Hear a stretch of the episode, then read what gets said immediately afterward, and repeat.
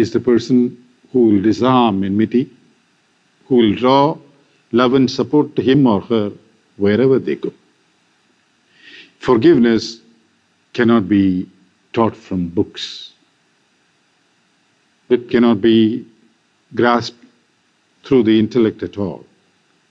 And one of the secrets of forgiveness is when I forgive others, I am also forgiving myself. People who dwell upon their faults, who cannot help developing a guilt complex, are those who find it very difficult to forgive others. And this is true of most of us.